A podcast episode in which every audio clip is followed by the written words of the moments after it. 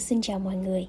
Cũng hơi lâu lâu rồi kể từ kỳ à, podcast trước của mình, à, hình như là cũng hai ba tháng rồi đó. à, mình đã có một cái mùa cuối năm khá là bận rộn với à, công việc toàn thời gian của mình cũng như những cái dự án cộng đồng riêng mà mình đang thực hiện và đồng thời mình cũng có một vài vấn đề về sức khỏe nữa cho nên là à, tới hôm nay mới có thể quay lại để làm một kỳ podcast tiếp theo nhân dịp đầu năm để tâm sự cùng với mọi người đầu năm thì mình nên ờ, mở màn với chủ đề gì đây thì uh, Cúc nhớ là đầu năm vừa rồi á đầu năm 2021 thì Cúc có làm uh, một cái kỳ uh, vlog ở trên YouTube. Nếu bạn nào chưa biết YouTube của Cúc thì các bạn có thể um, xem ủng hộ mình trên YouTube kênh là Cúc T. Đầu năm ngoái mình uh, mở màn cái kênh vlog của mình với một cái um, đề tài là về tài chính cá nhân các bạn. Uh, quản lý tài chính cá nhân như thế nào? Có lẽ đầu năm mình nói về tiền cho nên là trong năm mình cũng có tiền. À, mình cũng uh, tiết kiệm được một ít và đầu tư nho nhỏ ở chỗ này chỗ kia. Chuyện tâm linh không đùa được đâu phải không các bạn? cho nên là năm nay mình nghĩ là đầu năm mình nói về cái gì thì chắc trong năm mình sẽ có cái đó. Nên à, số này mình muốn nói về sức khỏe các bạn. Và khi mà nói về sức khỏe ở đây á, thì mọi người đừng quên là bên cạnh sức khỏe thể chất của mình thì còn có sức khỏe về tinh thần nữa. Và đây là một ờ, một cái thứ rất là quan trọng mà đôi khi mình mình quên đi. Có lẽ vì nó không có những cái biểu hiện rõ ràng khi mà nó có vấn đề như là sức khỏe thể chất của mình. Mình nghĩ là chúng ta cần phải công bằng một chút với tâm hồn mềm yếu và xứng đáng được yêu thương của mình. Nó cũng xứng đáng được đi gặp bác sĩ, được chẩn bệnh và được bốc thuốc những lúc trái gió trở trời đây là một cái bài Cúc đã từng viết ở trong quyển sách đầu tiên của mình, quyển Sống như bạn đang ở sân bay mà bây giờ khi xem lại Cúc thấy là uh, nó vẫn còn đúng ít nhất là với bản thân mình. Tại vì các bạn thấy đó, hầu như những cái những ai mà đã bước sang tuổi 30 á thì hầu như đều có một cái danh sách phòng mạch hoặc là số điện thoại của bác sĩ này, bác sĩ kia được lưu khá là cẩn thận trong trong sổ tay của mình hoặc chí ít là trong điện thoại. À, đó có thể là bác sĩ nhi nè, bác sĩ tiêu hóa, bác sĩ dinh dưỡng, tai mũi họng gì đấy. Nếu mà nếu mà các bạn đã có con nhỏ hoặc là bác sĩ tim mạch, bác sĩ tiểu đường, xương khớp nếu như gia đình mình có người lớn tuổi bản thân bạn khi ở tuổi 30 cũng đã ý thức được rõ ràng rằng mình cần kiểm tra sức khỏe định kỳ thường xuyên hơn và ít nhiều cũng cũng hay lui tới một vài vị bác sĩ nào đó. Nữ thì à, phụ khoa, loãng xương, rối loạn tiền đình, nam thì gan thận, cơ xương khớp vân vân. À, nếu mà bạn không thường xuyên đi thăm khám á, thì cũng để ý là ít nhất thì mình cũng uh, biết được là có bác sĩ ở đâu để khi cần thì mình tìm tới. Đó là về cái sức khỏe thể chất của mình. Nếu mà chẳng may các bạn không biết bác sĩ nào thì sao? Thì mình thấy là có nhiều người cũng hồn nhiên lên trên facebook để hỏi là chị em ơi có biết bác sĩ da liễu nào hay? Uh, bác sĩ tim mạch nào hay? Thì thì chỉ cho mình. Nhưng có một cái điều là uh, hầu như mình chưa bao giờ thấy ai đó đăng lên trên Facebook mà bảo rằng uh, tôi bị trầm cảm, tôi có vấn đề về tâm lý, uh, có ai biết một nhà trị liệu nào không? Có vẻ như là thừa nhận một cái vết thương ở trong tâm hồn nó khó khăn hơn vạn lần. Việc phô bày một cái vết lở loét mưng mủ đáng sợ ở ngoài da và thừa nhận một cái căn bệnh tâm lý thì nó đáng ngượng ngùng hơn cả việc tiết lộ là mình bị trĩ. Dường như là như vậy cho nên là cũng không thấy ai tiết lộ hoặc không ai uh, tìm kiếm sự giúp đỡ khi mà mình có vấn đề về sức khỏe tâm lý cả. Cho nên khi mà nói về chuyện sức khỏe đầu năm thì cúc hy vọng rằng mọi người uh, đừng bỏ quên sức khỏe về tinh thần của mình để um, để cúc chia sẻ một chút cập nhật một chút về về tình trạng sức khỏe của mình. Và đó cũng là lý do vì sao mà đầu năm đầu năm nay mình lại mở màn bằng một cái số podcast về sức khỏe. Um, dạo gần đây thì mình phải lắng nghe cơ thể của mình phải lắng nghe cơ thể của mình. Mình bị bắt buộc phải lắng nghe cơ thể của mình. Tại sao bị bắt buộc các bạn? Tại vì bình thường là mình quên mất mình nghĩ là mình luôn luôn khỏe mạnh cho nên mình đã không để ý tới những cái điều nhỏ nhất những cái chuyển biến nhỏ nhất trên cơ thể của mình. Và tới khi mà mình bệnh tới khi mình có vấn đề sức khỏe mình mới bắt buộc phải lắng nghe cơ thể của mình. Lắng nghe cơ thể của mình là như thế nào? Thì cụ thể là gần đây thì uh, khoảng ờ, khoảng nửa năm trở lại đây thì cũng có một cái vấn đề về à, tê tay chân các bạn. Nhưng mà mình đã đi kiểm tra ở nhiều nơi. Mỗi nơi thì có những cái chẩn đoán có khi giống nhau có khi khác nhau. Và mình cũng thử nhiều loại thuốc và nhiều phương pháp khác nhau luôn. Nhưng mà tới nay thì chưa có một phương pháp nào có thể giải quyết vấn đề của mình một cách triệt để cả. Um, và đặc biệt khi mà làm những cái uh, khi mà uống thuốc á, thì mình cũng phải lắng nghe cơ thể mình để xem là cơ thể mình phản ứng với cái thuốc đó như thế nào. Um, những cái tác dụng phụ của nó trên cơ thể mình là gì và các triệu chứng có bớt hay không. Um, đôi khi nó không có rõ ràng đến mức là à mình đang bị đau mình đang bị tê mình uống thuốc vào thì mình hết đau hết tê. Nó không rõ ràng và dễ dàng nhận thấy như vậy. Mà có khi nó có những cái chuyển biến rất là nhỏ mà mình phải thật sự để tâm thật sự chú ý tới cơ thể mình thì mình mới thì mình mới biết được.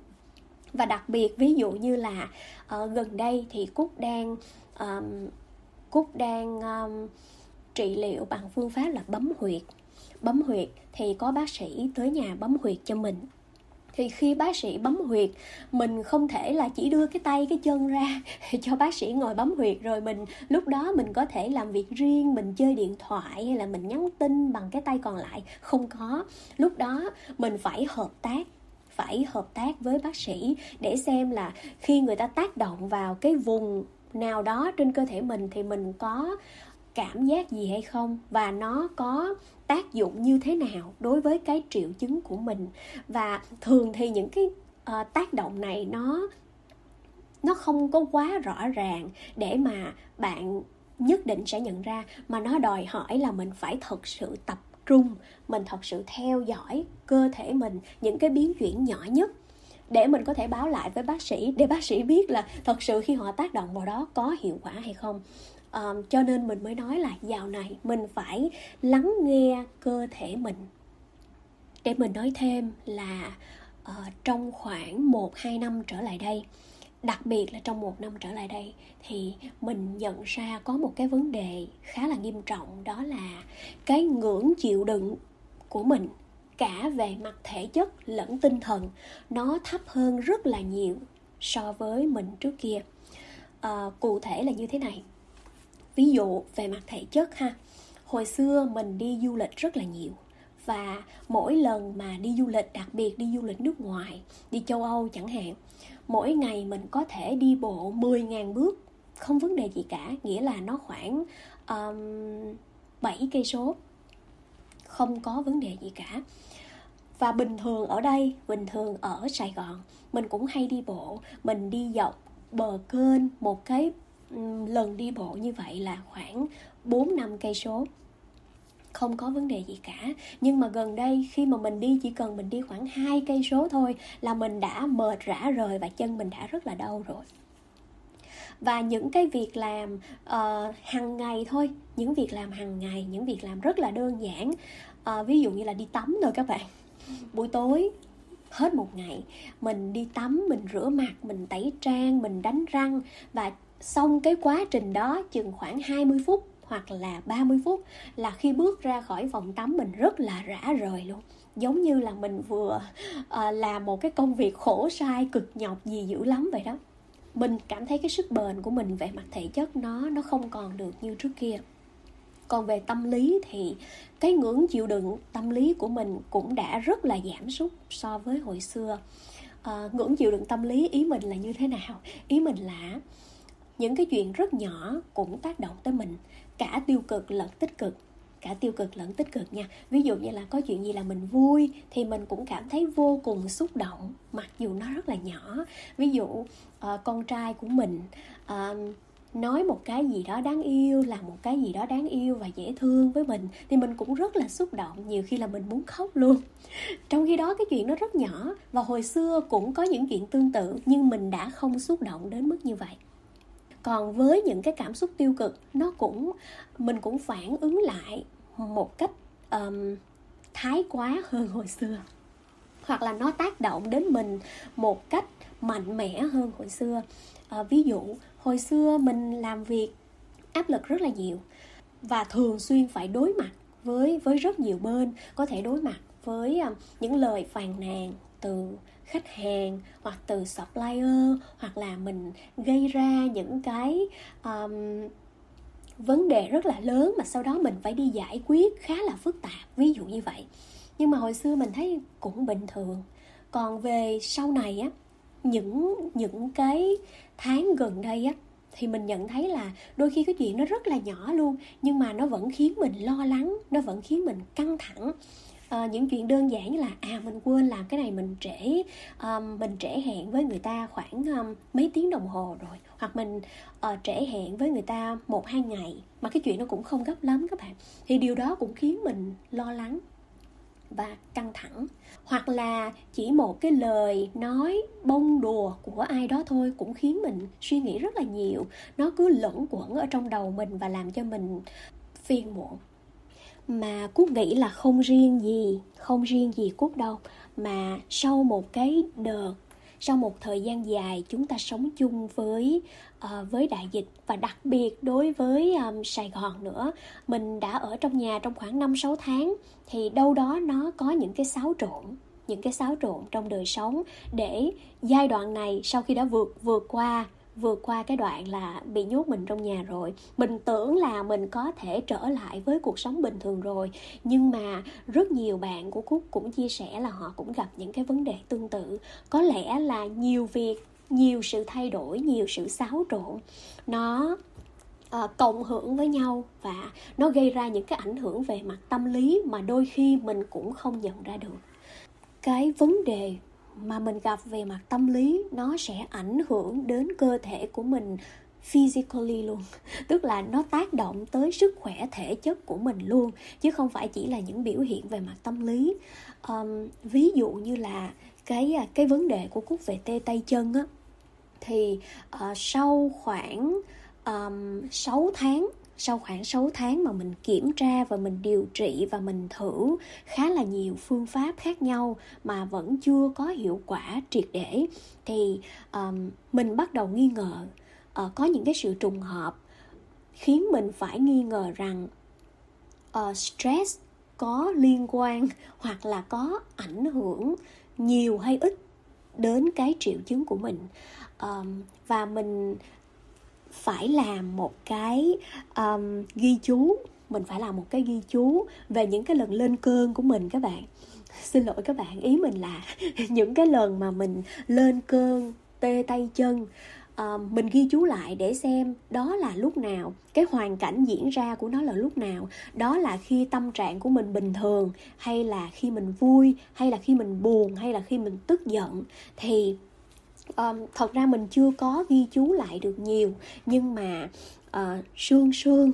Thì khi mà mình nhìn lại thì mình thấy cái số lần mà um, mình bị đau mình bị tê nó khá là trùng khớp nó khá là trùng khớp với những cái lần mà tâm lý của mình đang không tốt tâm trạng của mình đang không tốt mình đang tức giận hoặc là mình đang căng thẳng tất nhiên không phải lúc nào cũng vậy. Có những lúc tâm trạng của mình cũng bình thường nhưng mà mình vẫn lên cơn tê. À, nhưng mà trong nhiều trường hợp ví dụ khoảng 6 70 phần trăm gì đó thì um, mình bị tê lúc tâm trạng của mình không tốt. Cho nên cho tới thời điểm này mình có thể rút ra một cái kết luận là căng thẳng. Nó là một yếu tố làm cho cái vấn đề sức khỏe của mình sức khỏe thể chất của mình trở nên nghiêm trọng hơn hoặc là tệ hơn. À, nhưng mà mình sẽ tiếp tục theo dõi để xem là nó chỉ là một cái nhân tố làm cho tình trạng này nghiêm trọng hơn hay thật sự nó là một cái nguyên nhân thậm chí nó có phải là nguyên nhân chính dẫn đến cái tình trạng của mình hay không? Mà um, 6 tháng vừa qua khi mà điều trị về hướng thể chất thì nó nó không có tác dụng, cho nên mình vẫn đang tiếp tục theo dõi. Mình hy vọng là có thể cập nhật cho các bạn trong một cái số sau. Thì đó chỉ là một cái ví dụ để ờ, để chúng ta thấy rằng sức khỏe tâm lý của mình rất cần được chăm sóc. Nó cũng cần được kiểm tra, chăm sóc, điều trị tương tự như sức khỏe thể chất của mình khi mà mình bị bệnh. Đơn giản là khi mình bị bệnh thì mình phải uống thuốc. Và khi mình có vấn đề về tâm lý thì nó cũng cần được điều trị. Vậy thì um, ngày đầu năm mình muốn uh, nhắn nhủ điều gì với các bạn thính giả của mình? Chúng ta hãy lắng nghe cơ thể của mình ngày hôm nay. Lắng nghe cơ thể của mình ngay khi nó còn mạnh khỏe đừng đợi đến khi nó có vấn đề rồi mình mới bắt đầu tìm hiểu. Ờ, đến lúc đó có thể là nó đã muộn rồi hoặc là mình phải cần rất là nhiều thời gian rất là nhiều công sức để mà xử lý cái vấn đề đó. Thứ hai là uh, mình uh, mình đừng nghe lời ai đó nói với mình rằng nếu mà muốn thành công á thì bạn phải thức khuya dậy sớm bạn phải làm việc bán sống bán chết đi bạn phải làm việc 14 tiếng một ngày 16 tiếng một ngày. Đừng nghe quá nhiều câu chuyện thành công uh, từ việc là một ngày tôi chỉ ngủ có hai ba tiếng. Mình nghĩ là mỗi người có một cái có một cái giới hạn các bạn. Mình nghĩ là sức người có hạn. Đôi khi có thể trong giai đoạn đó bạn có thể tập trung như vậy được. Bạn có thể tập trung bạn có thể um, bán sức của mình để làm những điều đó được. Nhưng mà về nhưng mà về lâu dài thì cúc nghĩ là nó nó không nó không phải là một cái biện pháp healthy cho cho sức khỏe của mình cả về thể chất lẫn tinh thần. Mình hy vọng rằng năm mới chúng ta sẽ um, làm việc vui chơi điều độ hơn và biết quan tâm tới sức khỏe của mình hơn. Cúc chúc các bạn một năm mới bình an khỏe mạnh có thêm nhiều thời gian cho chính mình uh, nhiều thời gian để có thể nghe podcast của quốc nè. Hoặc là uh, mình có những cái hoạt động vui chơi bên cạnh người thân của mình để có một cái sự cân bằng trong cuộc sống. Xin chào và hẹn gặp lại các bạn trong kỳ podcast tiếp theo.